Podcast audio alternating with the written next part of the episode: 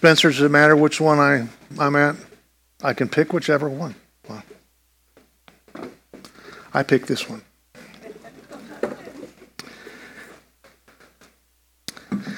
This is that one time a year when we juggle our platform to make way for Vacation Bible School. So good to see every one of you this morning. Uh, glad that you are with us. Let me reiterate what Keith said while I try to get this a little higher. Oh, here. No, that's this one. Oh, it's high enough. I'm good. We're all good.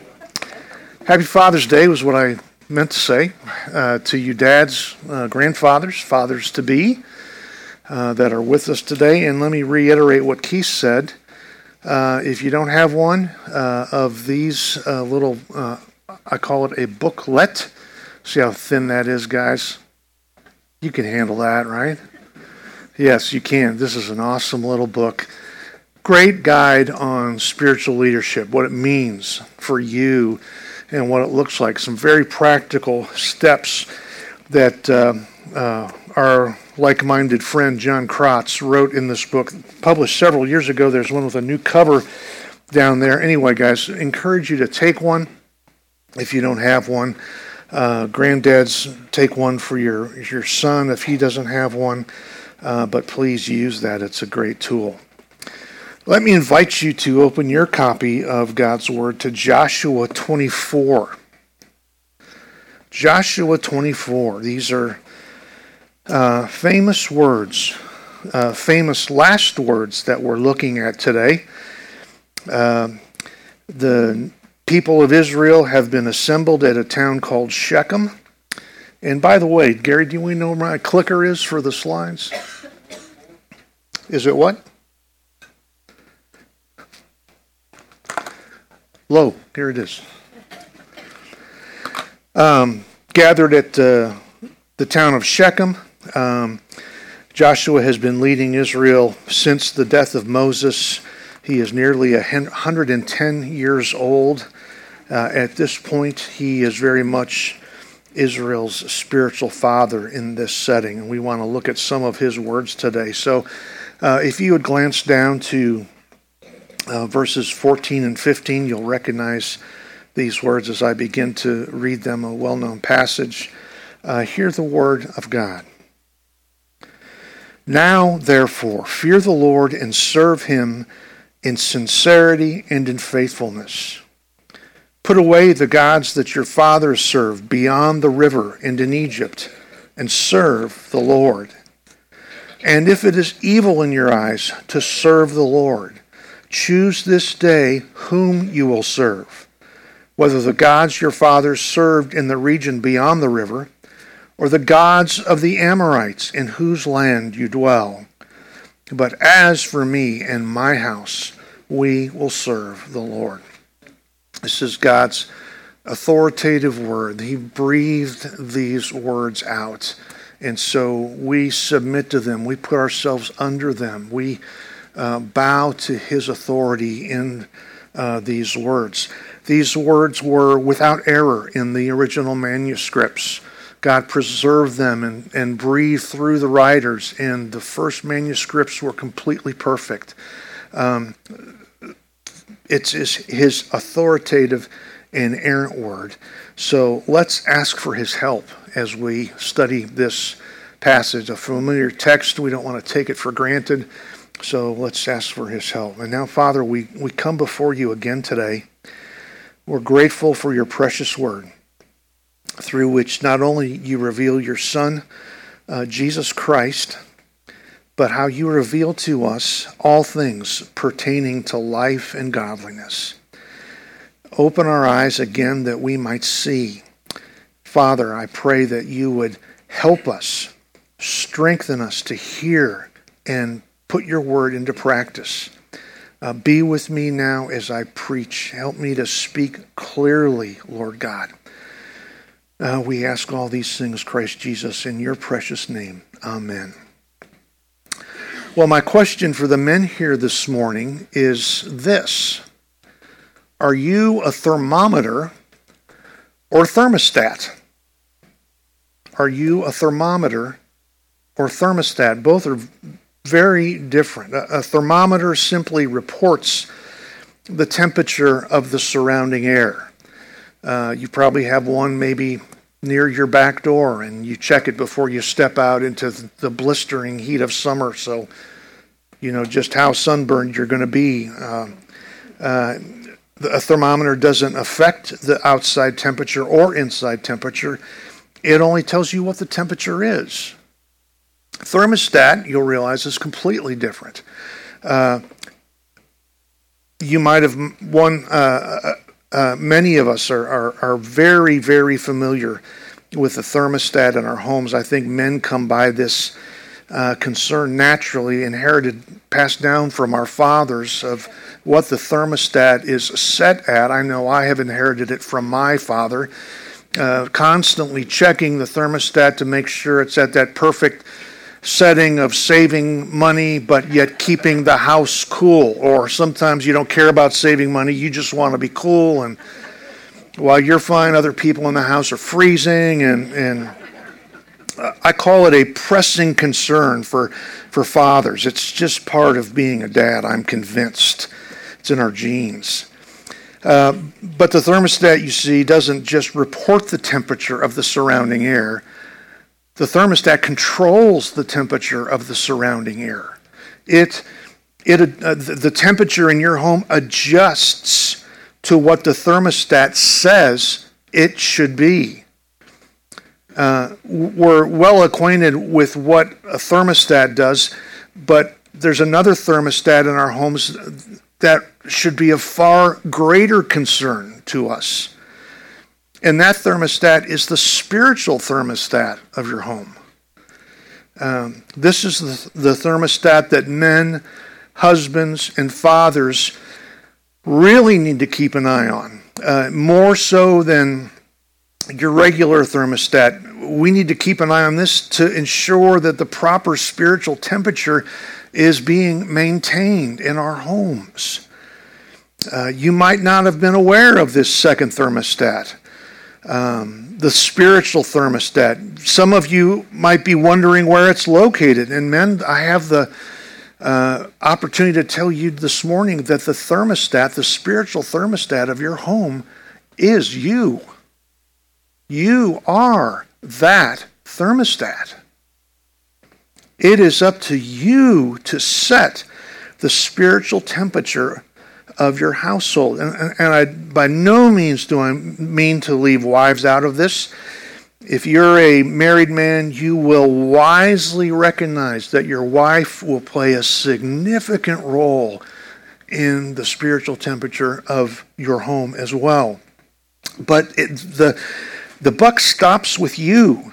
The Lord has given you and me the responsibility of not merely reporting what the temperature is. God's given you and me the responsible responsibility of setting the spiritual temperature in our homes and maintaining that.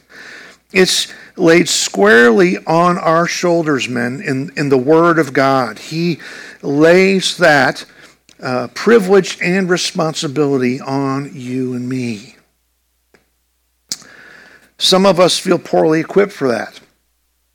Uh, as you step into either marriage or fatherhood, you don't feel like you're necessarily equipped to do uh, do those things because you didn't have a you never saw it done in your home growing up. Your dad wasn't a, a spiritual thermostat, or maybe there was no spiritual climate in your home growing up. And you don't have someone you can refer to and think about, someone to imitate. And so the question we're asking this morning is how do I become a thermostat and not just a thermometer? How do I, as a, as a husband, father, grandfather, how do I maintain the spiritual temperature of my family? How, how do I become the spiritual leader of my family? That's a daunting concept to a lot of guys. It's, it, uh, it's enough to make you retire and sit in front of the TV often. But this is what Joshua addresses in this part of his speech that we've read, this, this farewell speech. Again, they're gathered at Shechem. Uh, Shechem, coincidentally, coincidentally, is the very spot where the Lord promised Abraham, uh, "To your offspring I will give this land." And here they are, having conquered uh, a great portion of the land, and Joshua has returned here, brought them here to renew their covenant or treaty with the Lord. And we're going to see. Um, we're going to see Joshua describe spiritual leadership through two phrases in our passage, and you'll see those on the back of your bulletin. Let me pause here and say that uh, while I do mean for the men to, to be the primary recipients, and the application is chiefly to you, uh, men, and, and I mean young men too, because this is a role that you will grow into, Lord willing, one day. And it's good to hear it now of, of what the Lord is going to call you to be as a husband and as a father.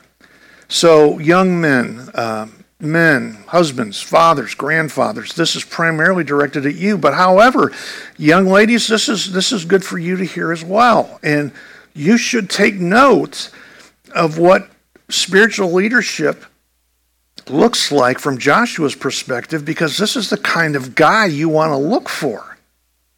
Uh, unashamedly, uh, you know, tell your dates. I'm, I'm just checking you out to see if you measure up. Do you really want to marry somebody who's not going to lead you spiritually? I, I sure hope not. Uh, so, young ladies, uh, this is for you as well. Um, dads, this is for you to uh, build into your sons. Mothers, this is for you to, to build into your sons. Hey, this is what your wife needs from you, son. And you need to lead her in this way. There are a wide number of applications for this, so uh, please don't check out and think it's not for you because I assure you it is. But anyway, there are two phrases in verse 15 that reveal the nature of spiritual leadership. And the first phrase I want you to notice is the simple phrase, as for me, uh, in that last sentence of verse uh, uh, verse 15, Joshua 24 15. As for me and my house, we will serve the Lord. I want to pull out three aspects of this phrase, or three implications, three things that this phrase implies for us as spiritual leaders, men. Um, the first aspect I want to draw out of this phrase is that implies that you lead yourself. Uh, now, this is not rocket science. Uh, this might be odd for you to hear. I never thought of leading myself. You never thought of, you know, your conduct in terms of leading yourself. Uh, but this is the first implication of this phrase as for me. And what Joshua has been calling Israel to in 14, in the first part of verse 15, first of all applies to himself. And for you and me to be effective spiritual leaders in our homes, we must lead ourselves. Before you can lead anyone else spiritually, you must lead yourself spiritually. I, think this is perhaps one of the most important components of spiritual leadership. So I urge you, men and young men, not to miss this a simple but important point you cannot lead others spiritually if you haven't first led yourself. The development of your own spiritual character is the foundation for any position of spiritual leadership, whether you're a husband, father, discipleship teacher, a deacon, elder. God's word stresses this aspect of developing our own character throughout His Word. For example, in Exodus 18, when uh, Moses' father in law, his name was Jethro, and when Jethro came to Moses and saw Moses burning the candle at both ends, uh, judging matters between the people of Israel, uh, he urged his son in law to find from the Israelites men who could help him. And here's how they were to be qualified. He said, Moreover, look for able men from all the people. Men who fear God, who are trustworthy and hate a bribe, and place such men over the people as chiefs of thousands, of hundreds, of fifties, of and of tens. Exodus 18:21. Exodus, you've got to look for men of character, uh, men who lead themselves. And then you see the same stress in Acts chapter 6 when the widows were being overlooked in, in getting food. I mean, that's a problem, isn't it? You talk about a political crisis. These were Hellenistic Jews, Greek speaking Jews, as opposed to Aramaic speaking Jews. And, and so there, there was perhaps a little bit of racial tension. And for them to be overlooked in the distribution of, distribution of food was a, was a really huge thing. And here's uh, what the qualification the, the uh, apostles gave to uh, Israelites, uh, their, their uh, um, brothers and sisters in the church. Therefore, brothers, pick out from among you seven men of good repute, full of the Spirit and of wisdom, whom we will appoint to this duty. Acts 6 3. They must be men who lead themselves. And, and then you get to the qualifications for elders and deacons, and what tops those lists?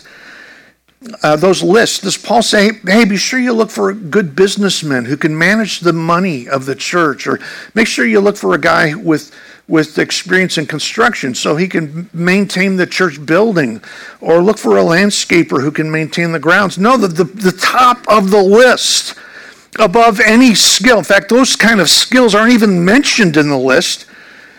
But uh, inspired by God's Spirit, Paul writes, Therefore, an overseer must be above reproach. In other words, this has to be a guy of character, someone who has led himself that nobody can lay a charge against. And so, when the Lord looks for faithful men to lead uh, families and to lead his body, what he wants more is men of character, men who can lead themselves. Listen to uh, one of our former presidents, Teddy Roosevelt. He said it like this Before a man can discipline other men, he must demonstrate his ability to discipline himself. Before he may be allowed the command of, of commission, he must evidence command of character. Look then to the work of his hands, hear the words of his mouth. By his fruit you shall know him.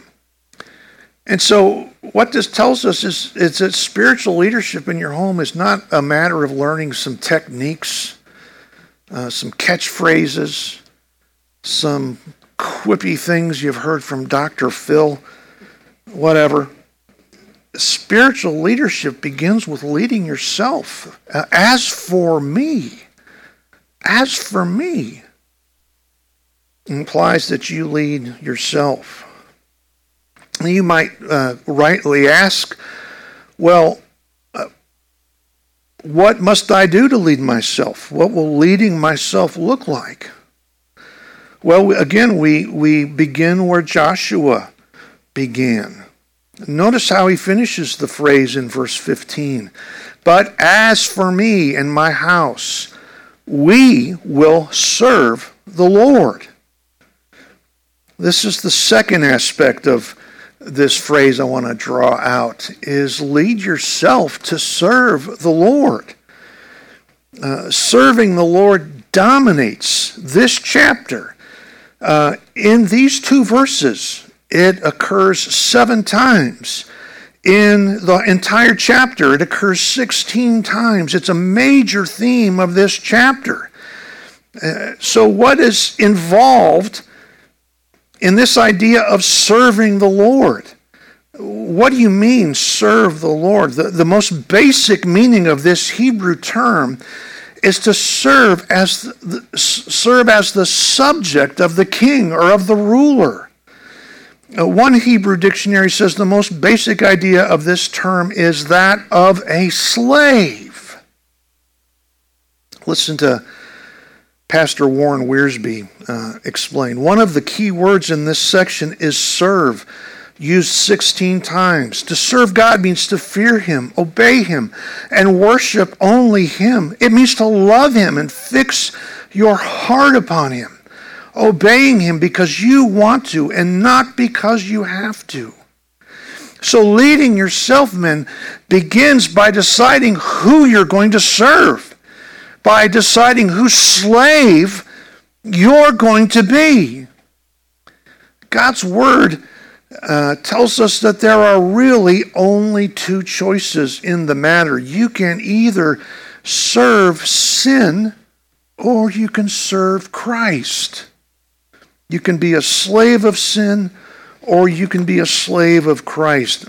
Paul describes this choice in Romans 6:16. 6, Listen to what he says, "Do you not know that if you present yourselves to anyone as obedient slaves, you are slaves of the one whom you obey?" Look at this phrase.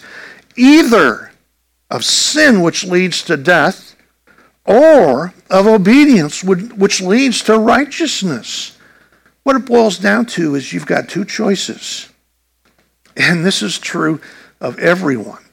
And there are only two choices. You can be a slave of sin, or you can be a slave of Jesus Christ. And Paul goes on into the next verse that says, Thanks be to God that you who were once slaves of sin, anybody in the room, before you came to know Christ, you were a slave to sin. You might have not thought of yourself that way, but this is what God says of your condition. Uh, and he goes on, you've become obedient from the heart to the standard of teaching to which you were committed. And because they have placed their faith in Christ later, he says, but now that you have been set free from sin, you have become slaves of God. And the fruit that you get leads to sanctification and its end, eternal life. Who wouldn't want to serve that master? You could suffer uh, eternal torment or eternal bliss. It's really, uh, um, it's not much of a choice. It's one we would say, well, duh. I hope we would say, duh. But many, in fact, have not said, uh, seen the obvious choice. And so, men, this is the, this is the option uh, up front is we're called to lead ourselves by serving the Lord. Um, we are called to um, we're called to declare our allegiance up front. Who exactly are we going to serve as the thermostat in our home? Listen to what Charles Spurgeon said. He said, He is no Christian who does not seek to serve his God. The very motto of the Christian should be, I serve. Wow, you might uh, read that and, and, you know, that might be contrary to your notion of what a Christian is. Uh, being a servant or slave of Christ doesn't resonate with what you believe a Christian should be. But I assure you, as I have, oh, on a dozen occasions, and if I've put it up in front of you once, I've put it up in front of you a million times. And don't exaggerate, right? Uh, is this verse from Luke 9 23. Hear the call of Jesus, uh, the call of Jesus to follow him, and look at what it entails. And you'll see in just a minute that Spurgeon was absolutely correct. Yeah, Jesus said, and he said to all, if any if anyone would come after me, if anyone would be my follower, if anyone would become my disciple, let him deny himself and take up his cross daily and follow me. Being a Christian is not merely a matter of repeating a prayer at the end of a church service. Being a Christian, being a follower of Jesus Christ means bowing the knee to him. It means surrendering your life to Him. It means making Him your Lord. It means declaring your allegiance to Him. And man, uh, man, we get distracted by so many things. And you know, it's time it's time for you to nail your colors to the mast. It's what a ship did when they were not going to surrender. They would nail their colors to the mast. You, you, need to, you need to pledge your allegiance to Jesus Christ and, and not golf or gu- guitars or any other kind of sport or hobby. Uh, he, he, he must be your Lord, men. He must be your Lord. So we if we intend to lead ourselves, we have to begin where Joshua began. And he says, As for me and my house, we will serve the Lord. Uh, we must declare our allegiance, surrender ourselves to his rule and authority. Uh, just as Joshua did, and just as Paul mentions, uh, we declare ourselves to be his servants. Well, what does it look like to be his servant? Well, Joshua's already described that in the verse right above this. In verse 14, uh, he uh, goes on to describe, uh, uh, call the people of God, call the nation of Israel to serve the Lord in six ways.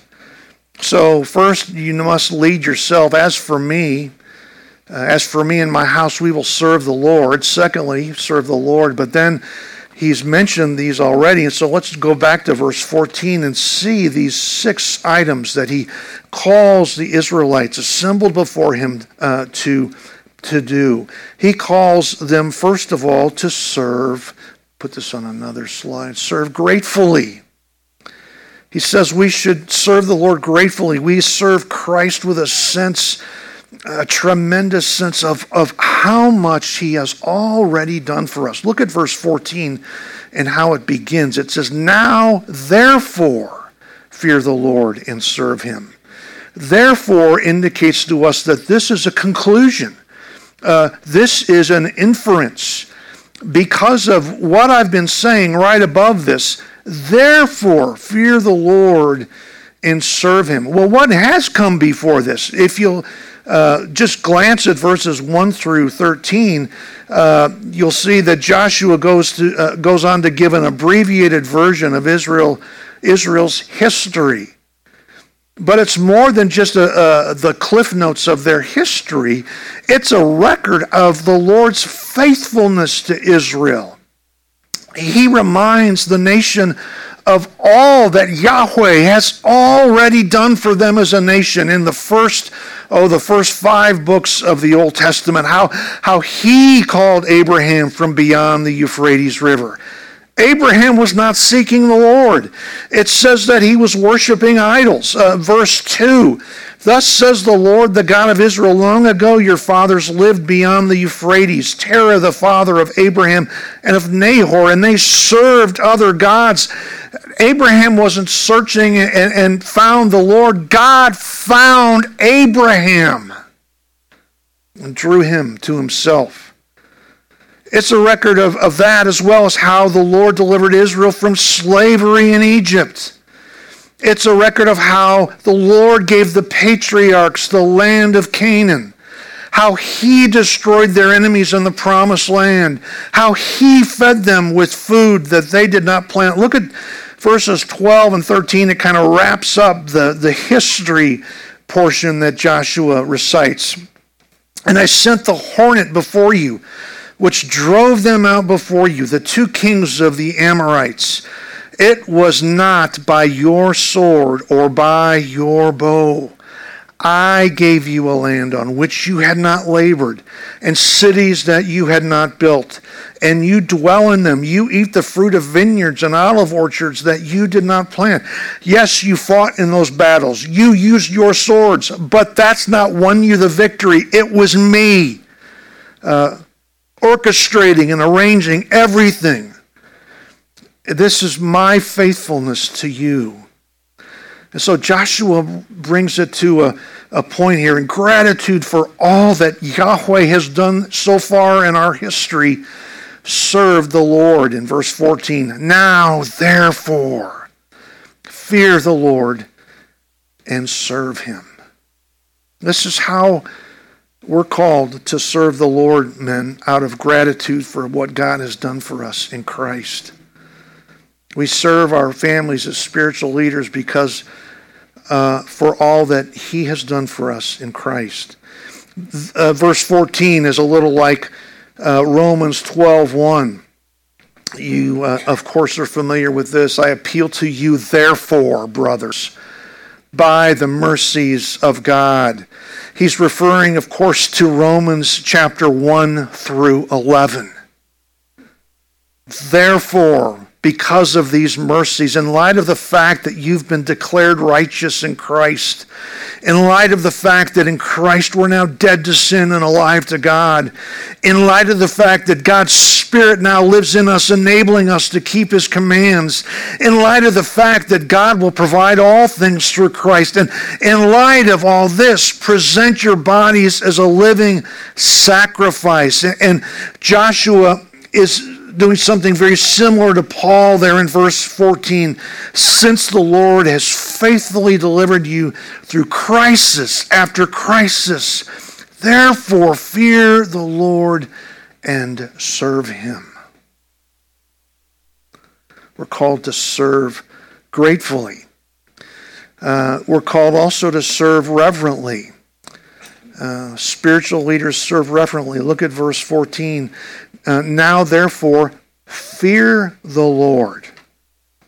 Uh, fear the Lord, a common Old Testament expression that describes reverence for Him. Uh, to fear the Lord is to treat Him with the deepest respect, to be in awe. The ESV Study Bible notes that this phrase, fear the Lord, is a technical expression describing not simply fear, but reverence and true devotion just as any servant would treat his master's words with care, so you and I, out of reverence to our master and king, treat his words with reverence and great care, reverence and awe for the Lord. Uh, uh, uh the Lord is closely connect. Uh, fear for the Lord, awe for the Lord is closely connected with obedience to His words. Moses makes this connection. If you fear the Lord, you will follow what he calls you to do. He, uh, he does this in Deuteronomy chapter 10. Look at, uh, look at this. Wholeheartedly is my next point, and I don't want to go there yet. Oh, gosh, where's my verse? I don't have it, and I'll just read it to you. Okay, so we're talking about how reverence for the Lord is connected to uh, devotion to his word. And now, Israel, what does the Lord your God require of you? But to fear the Lord your God, to walk in his ways, to serve the Lord your God with all your heart and with all your soul, and to keep the commandments and statutes of the Lord, which I am commanding you today for your good. Deuteronomy 10 12 through 13 this reverent service is connected with obedience to his words. We, we follow what he says. This illustration comes uh, from uh, the time of the war between the states, uh, or however you describe it in your household, the war of northern aggression, or the Civil War is what most of us refer to it as. But uh, General Lee one day sent word to uh, his general, Stonewall Jackson, that uh, the next time he rode in the direction of headquarters, Lee, the commander in chief, would be glad to see him on a matter which he described as of no great importance. So it wasn't pressing. But Lee says, when you're, when you're near, I want to talk to you about something. Stonewall Jackson received the message and prepared immediately to leave the next morning. Rising very early, he rode the eight miles to Lee's headquarters against a storm of wind and snow and arrived just as Lee was finishing breakfast. Lee looked up surprised and asked Jackson why he had ridden through such a storm, and Jackson replied, But you said that you wished to see me. General Lee's slightest wish is a supreme command to me. Uh, Stonewall Jackson, whatever your opinion of him, was a remarkable man. And from witnesses, we can say uh, that he was a godly man. He was a Presbyterian elder in his church. Um, he did own a slave uh, who he discipled um, and I, believe set free, or that was in his intention. Regardless, if, if, if you can hear that story without getting all woke about it, the sentiment, the sentiment is what I want you to hear. And we're called to uh, address our Lord and Master the same way. Uh, uh, in in the, the line you've heard probably a million times, your wish is my command. It's like that, guys. Is that how you treat the word of your master? What he calls me to do, he's not kidding about it. So we serve reverently. We serve, as you've already seen, we serve also wholeheartedly. Um, verse 14 continues Now therefore, uh, fear the Lord and serve him in sincerity and faithfulness, and in faithfulness. Sincerity refers to wholeness and completeness or perfection, and faithfulness describes serving with complete integrity and, and reliability. His, this is a passionate plea from Joshua to be totally devoted to serving the Lord. It's not something that we wear on the outside, it, it's not an act. It comes from your heart, Dad. Our service to the Lord, our spiritual leadership must be genuine and without hypocrisy. Uh, former uh, General and President Dwight Eisenhower said, In order to be a leader, a man must have followers. And to have followers, a man must have their confidence. Hence, the supreme quality for a leader is unquestionable integrity. Without it, no real success is possible. If a man's associates find him guilty of being phony, if they find that he lacks forthright integrity, he will fail. His teaching and his actions must square with each other. We, we're called to lead wholeheartedly. This uh, conversation, rather interesting conversation, was recorded somehow. I don't know how. It uh, conversation took place between a hen and a hog, and. Uh, the conversation took place when they were passing by a, a, country church and they observed the title for next week's sermon How Can We Help the Poor? And the hen thought for a moment and then suddenly piped up I know what we can do. We can give the poor a ham and egg breakfast. And the hog protested, saying, Well, that's great. For you, that's a contribution. For me, it's total commitment.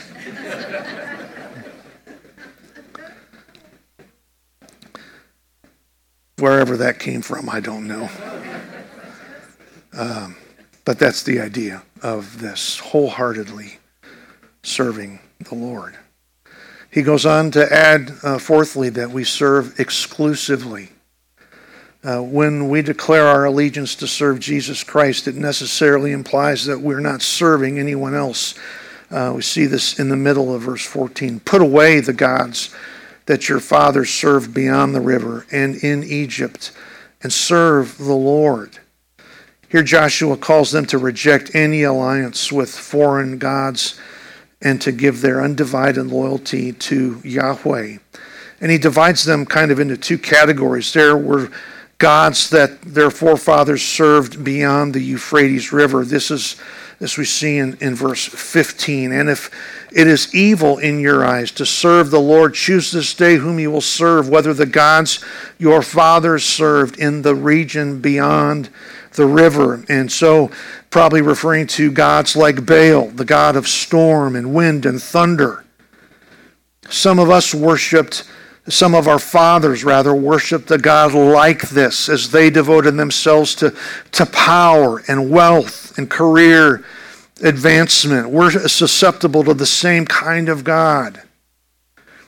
And not only were there their fathers' gods, there were gods prominent in their own day. As verse 15 goes on to say, For the gods of the Amorites in whose land you dwell uh, must not associate with them. And here, Joshua is perhaps thinking of the Amorite fertility cults whose uh, worship involved temple prostitution and adultery. And these false gods would plague Israel for years to come. And of course, the God similar to this in our own time is the God of sexual pleasure. This was easily accessible to Israel through the high places that dotted the landscape. And the same temptation is easily acceptable to us through uh, pornography on the internet. It's, it's a fight we must win, men. Uh, our wives and our families and our church body is depending on us. We must dedicate ourselves through the power of God's Spirit to fight and win this battle. We must serve the Lord exclusively and not the gods of our fathers or the gods of our culture. Fifth, we serve the Lord decisively. Again, we're looking at verse 15. And if it is evil in your eyes to serve the Lord, choose this day whom you will serve. Uh, Joshua here is pressing Israel to the wall. They must come down somewhere. It's all or nothing. They must give themselves to Yahweh completely or not at all. Gentlemen, the same holds true for you and me. We have to land somewhere. We must make up our minds. We must decide who we will serve. We must declare our allegiance as uh, we saw earlier in Romans 6:16 will either serve sin resulting in death or obedience resulting in righteousness. Bob Dylan said it some years ago in uh, on his uh, Christian album that he put out. Well, it may be the devil or it may be the Lord, but you're going to have to serve somebody. So, spiritual leadership involves serving the Lord decisively. Sixth and last, we're called to serve urgently. We see this in actually two places. Uh, uh, verse 14 begins with this phrase, Now, therefore, fear the Lord and serve him. And uh, here in verse 15 again, choose this day whom you will serve. The time for you to start leading men is today. It is not tomorrow. It is not next week. It's not when your kids get older. It's not when your children go off to college. Not when you free up some time. Not when it's convenient for you. Spiritual leadership requires that you lead yourself to serve the Lord, and the time to begin that is today. If you're a young man, it's not too soon. If you're an older man, it's not too late. Your wife, your family, your church needs you urgently, er, er, urgently. They need you to begin leading yourself today. We serve urgently. So all of this comes out of that important those important three words as for me. And I would hold it up to you as the foundation the keystone for spiritual leadership. Lead yourself. Lead yourself to serve the Lord. And lead yourself to serve the Lord in the six ways we've looked at. Uh, another phrase in this verse that we won't have much time to develop, but I want to mention it to you. The, the first phrase he describes spiritual leadership is as for me. But second, he goes on to say, and my house. And my house, we will serve the Lord. Leading ourselves to serve the Lord will qualify and enable us to lead our families to serve the Lord. Enable us to lead our church family to serve the Lord. Enable us to lead those around us to serve the Lord. The same six ways we've been called to lead ourselves become the ways we encourage others to serve the Lord. We encourage our families and our church families and others to walk in these same six ways we've been walking in. Lead yourself so that you can lead your family and, and for my house. So, men, are, are, are you a thermometer or a thermostat? Do you respond to the spiritual climate in your home, or do you set the spiritual climate in your home? Because, like it or not, God has given that responsibility uh, of not merely reporting the spiritual temperature, He's given you and me the responsibility of setting the spiritual temperature. He's called you to be a, a shepherd of your own little flock, uh, to lead those sheep to green pasture. In fact, you represent Christ to your family. You do so in marriage and you do so in your home as well.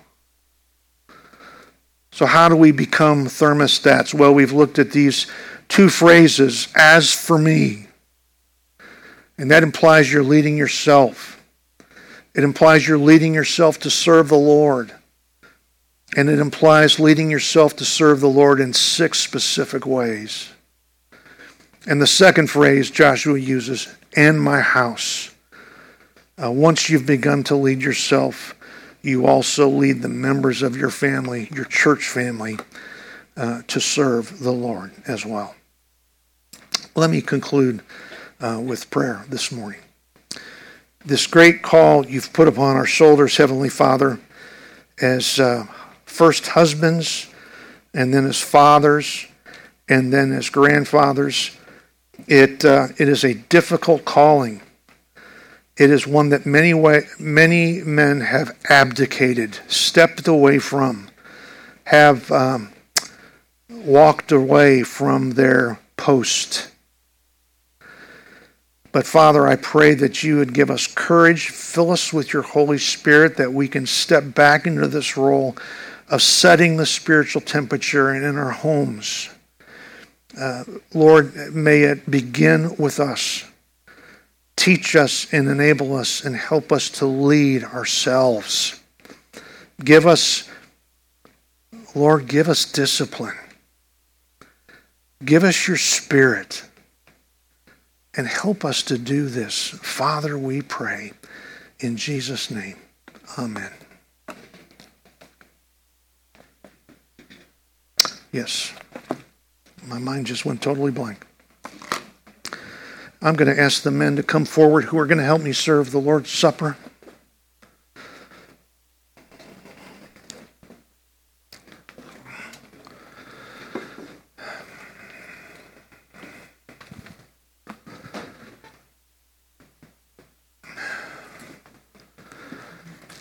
All right, we're short one.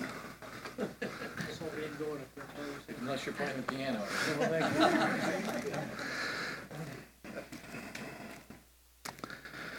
Let me remind us of this uh, important, uh, important text in which Paul describes the Lord's Supper and, and how to partake of it.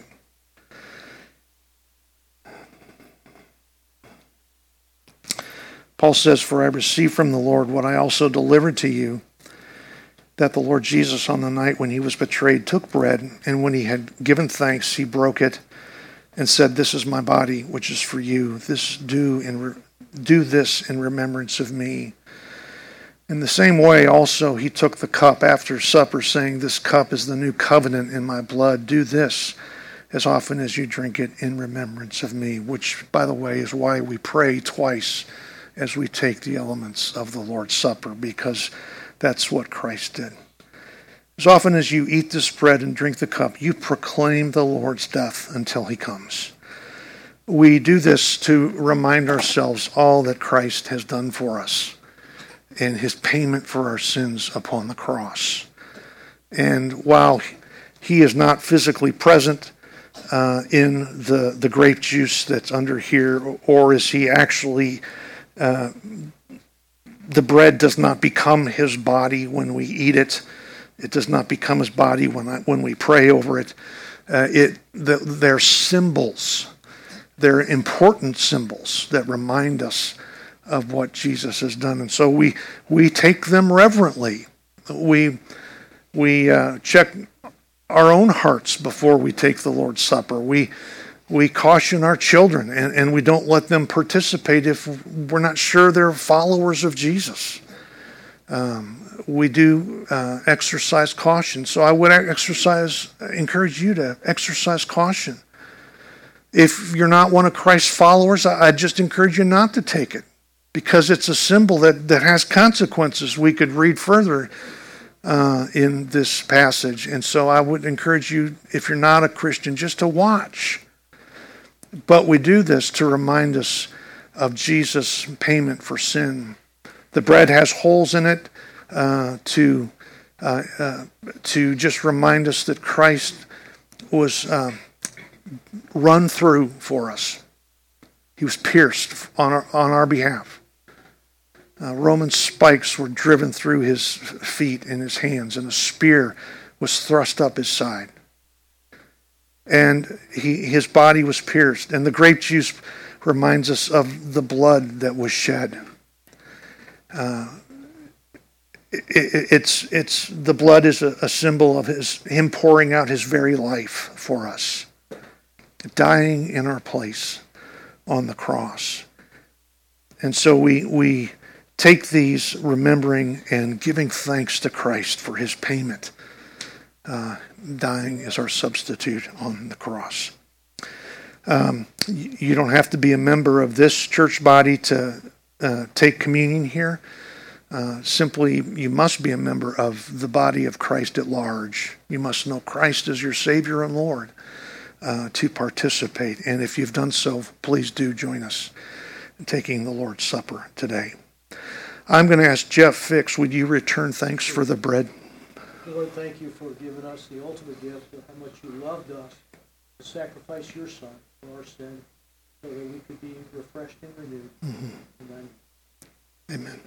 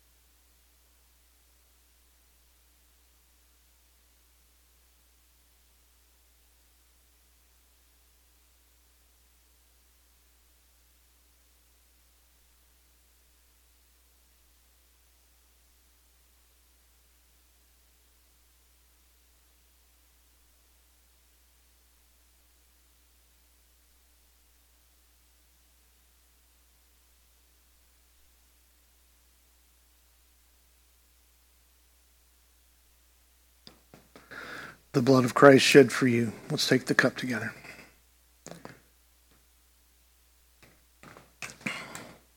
Men, you can be seated. Thank you. Let's uh, let's stand and dismiss uh, for our benediction. Let's uh, sing. Uh, what can wash away my sin? Nothing but the blood of Jesus. What can make me whole again? Nothing but the blood of Jesus. Oh, precious is the flow that makes me white as snow. No other fount I know, nothing but the blood of Jesus. I know you've got that now, and we can all sing it together. What can wash away my sin but the blood of Jesus? What can make me whole again? Nothing but the blood of Jesus. Oh, Oh, precious is the flow that makes me white as snow. No other fount I know, nothing but the blood of Jesus. May the grace of our Lord Jesus Christ the love of God the Father and the fellowship of the Holy Spirit be with you all. Amen. You're dismissed.